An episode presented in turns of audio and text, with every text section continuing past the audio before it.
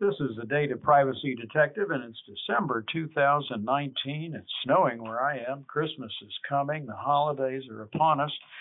And uh, we're going to talk about cookies today, but this isn't the holiday cookie variety. This is about digital cookies, and, and we have uh, with us today uh, William Morris. Now, William, you're an attorney in Cincinnati, Ohio at, at Frost Brown Todd, and uh, thank you for joining us. Well, thank you for having me, Joe. I really appreciate the opportunity to talk about this seasonal and topical time uh, topic. Well, it certainly is. We're going to talk about California, where I don't know if it snows except up in the mountains, but it is, this is what we're going to chat about today. William, what's your background briefly? Uh, so briefly, I used to be a programmer, then decided that law was way cooler than computers, and so now I'm uh, in law, but I work with computer legal issues. Very good. And, and, and, and we're going to talk about cookies. So now, as I said, well, this isn't the sweet kind, the digital kind. So in, in general, what is a cookie in the internet sense? So basically, a cookie is information that a website will put on your computer so that it can uh, track you and know who you are. So it stores information and it will be able to read it later. Let's take an online retailer. Is that a good thing? Uh, well, it certainly makes the internet better and more easily usable. So, for instance, they'll use a cookie uh, to say, this is what this person has bought and is in their online shopping cart. And without cookies, you would not have the functionality of being able to go to a website and do things that require more than just reading it.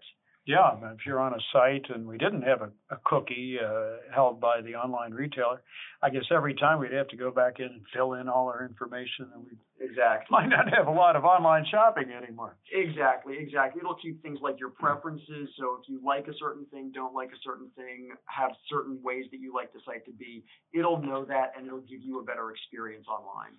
Now, January first, twenty twenty, the California Consumer Privacy Act kicks into uh, place, and we call it the C C P A. You hear a lot about this now. What does that have to do with cookies? So the C C P A is relevant to cookies because it has new requirements related to how you share data with third parties. So an online retailer. When you say you, you're talking about businesses. Yes, now. A business. Yes. So how a business would share data with third parties. And so an online retailer may have a cookie that it would share with one of its service providers, like an analytics service provider who knows who's been on the website. And the C C P A has requirements for that kind of sharing, which cookies are often integral to. And I, I guess this isn't only about online retailers, because a lot of businesses use cookies for very good reasons, right?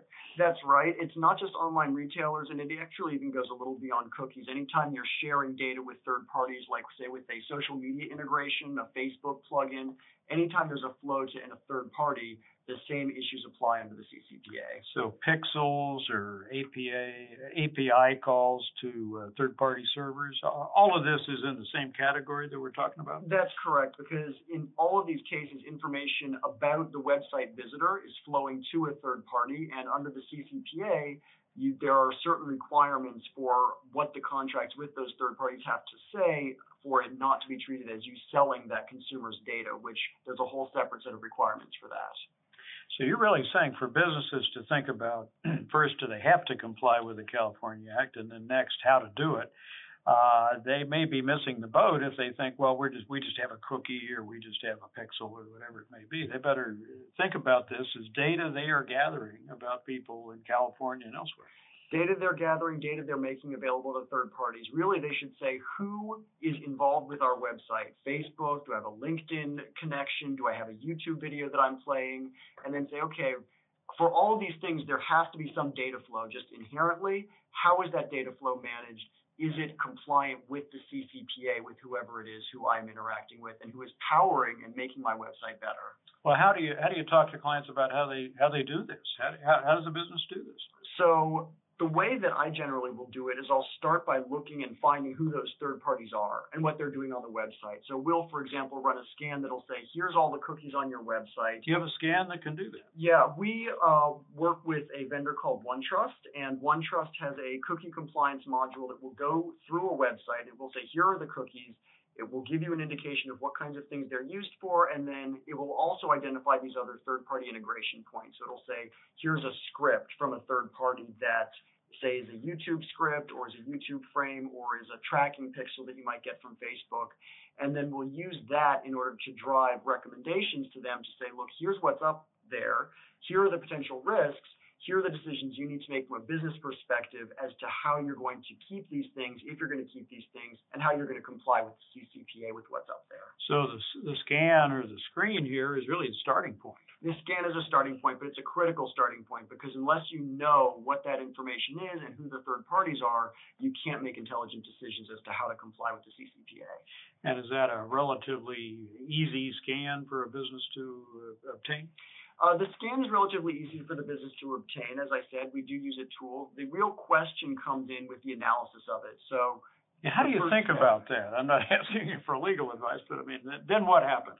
So the next step, once I've found out what the data is, who it's being shared with, is to say, what are the safeguards around that data? What purposes are they allowed to use it for? So for instance, will the service provider, I'll just use Facebook as an example, do they say, we can do anything we want with this, we can do ads, we can make a profile of you, we can target you, or do they say, no, we are only going to use this for the purpose that you put this up there, so we'll only use this to allow an integration so the user can go back to our site, or we'll only use this to allow the video to be shown. And then with that information, we can then compare it to the C C P A and say, what do you need to comply given the safeguards and the restrictions that are around that data? In California being what, close to fifteen percent of the population of the United States, pretty important uh, state to take a look at. And uh, with enough people in California, uh, business may be required to comply. I, I think that's right. Um, it's a huge market, um, and it's a very tech-savvy market. So I think that if you have to comply with the C C P A, um, this is something that you need to look at, and most people with websites should at least do the analysis to make sure that they do enough business in California or they themselves are of sufficient size, because the C C P A does have thresholds. If you're large enough, even if you're located in Ohio where I am, you may still have to comply with the C C P A. Very good. Well, this is great advice for businesses about getting ready for the new year, twenty twenty. William, any uh, last remarks on this uh, very interesting intersection of cookies and California? Yeah, it's a very interesting time because a lot of people are really scrambling, and that includes the service providers like uh, your Facebooks and your Googles. And I think that it is critical for people, if you are not scrambling, you either have done the scrambling six months ago, and that's why you're not scrambling now, or you start because once this goes into effect, um, you know, it's a whole new world. This is something we haven't seen before in the U S as far as consumer uh, compliance requirements. And I think that you can't just say, well, we've done it this way in the past, therefore it will continue to work, because it is a really drastic change. Well, you've given a New Year's resolution to businesses. First, find out what you have, and then second, deal with it. Thank you very much, William. Happy holidays. It's my pleasure. Happy holidays, Joe.